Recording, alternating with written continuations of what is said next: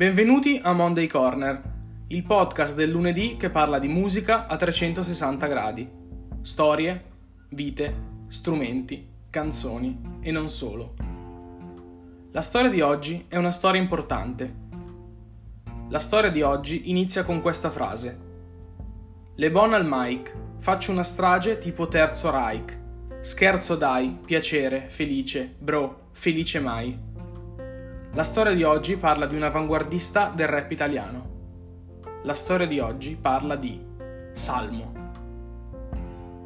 Maurizio Pisciottu nasce a Olbia il 29 giugno 1984, o meglio, 1984, vengo al mondo d'estate. Inizia la sua carriera a 13 anni, incidendo le sue prime rime tra il 97 e il 98. Nel 99 realizza e pubblica i demo Premeditazione e Dolo con i rapper olbiesi Bigfoot e Scascio. Nel 2004 ha pubblicato il suo primo album da solista intitolato Sottopelle. L'anno successivo ha autoprodotto e pubblicato il secondo demo Mister Antipatia. Chissà se voleva fare la parodia del celebre Mister Simpatia.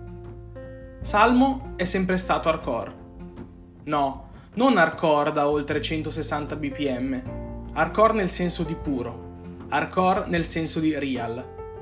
Ha suonato in gruppi rap metal, hardcore punk e stoner, prima di dedicarsi totalmente al rap. Nel 2011 questa vena hardcore esce nel suo primo album in studio, che lancia Salmo a livello nazionale. Nello stesso anno esce il secondo album, Death USB. La prima delle tante consacrazioni arriva agli MTV Hip Hop Awards del 2012 Salmo vince nella categoria Best Crossover e sempre nel 2012 il rapper partecipa con la sua crew, la Macete Crew, alla realizzazione del mixtape Macete Mixtape Volume 2, tra le cui tracce sono presenti Stupido gioco del rap e Disobey. Lo stupido gioco del rap di Salmo non si ferma. Il 2 aprile del 2013 esce Midnight, terzo album anticipato dal singolo Russell Crowe, quello che contiene la missione di Salmo, racchiusa in questa strofa. Dio mi parla nel sonno, dice dividi le masse, conquista la folla come Russell Crowe. Fatti una doccia di merda da queste casse, dimmi, hai mai sentito del Macete Flow? Debutto in prima posizione.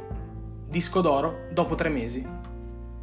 Dopo le tante collaborazioni del 2013 arriviamo nel 2014, dove annuncia la sua uscita dalla label Tanta Roba, e comunica che il quarto album in studio sarà pubblicato dalla sua etichetta, dalla sua azienda e dalla sua famiglia, Macete Empire. Il 2014 si chiude con la regia del videoclip del singolo Sabato i Giovanotti, insieme a Antonius Bergo e Nicolò Celaia degli Unaz. E il 2015 si apre con la collaborazione con Giovanotti a un remix di Sabato e la partecipazione a Lorenzo negli Stadi Tour, in qualità d'artista d'apertura.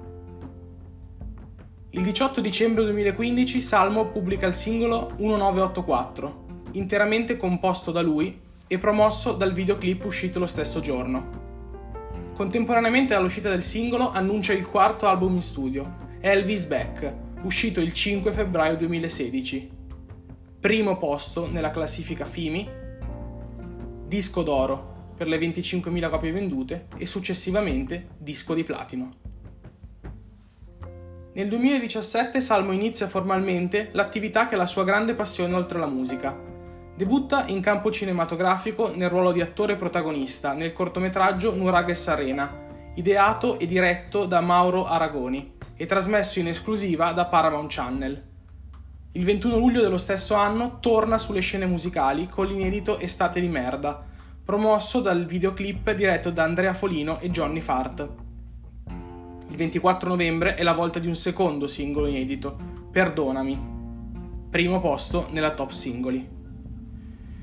Il 9 novembre esce il nuovo album, Playlist, 13 brani di cui alcuni in collaborazione con Fabri Fibra, Nitro, Sfera e Basta, Coez e Dade dei Linea 77. L'album è stato preceduto dal singolo 90 minuti, e da una campagna pubblicitaria con un'esibizione di Salmo davanti al Duomo di Milano, travestito da senza tetto, e con la pubblicazione di un video promozionale su Pornhub. Che dire? Wow! semplicemente wow. Ci sarebbero tante altre cose da raccontare su Salmo, come quella volta che un suo video è uscito su Netflix, oppure quel periodo in cui suonava con una maschera. Ma per questa puntata di Monday Corner è tutto. Seguite Monday Corner su Instagram all'account Monday Corner il podcast e scrivetemi a mondaycornerilpodcast@gmail.com. E parafrasando la frase che concludeva i live di Elvis Presley, e in questo caso di Elvis Beck, Monday Corner has left the headphones.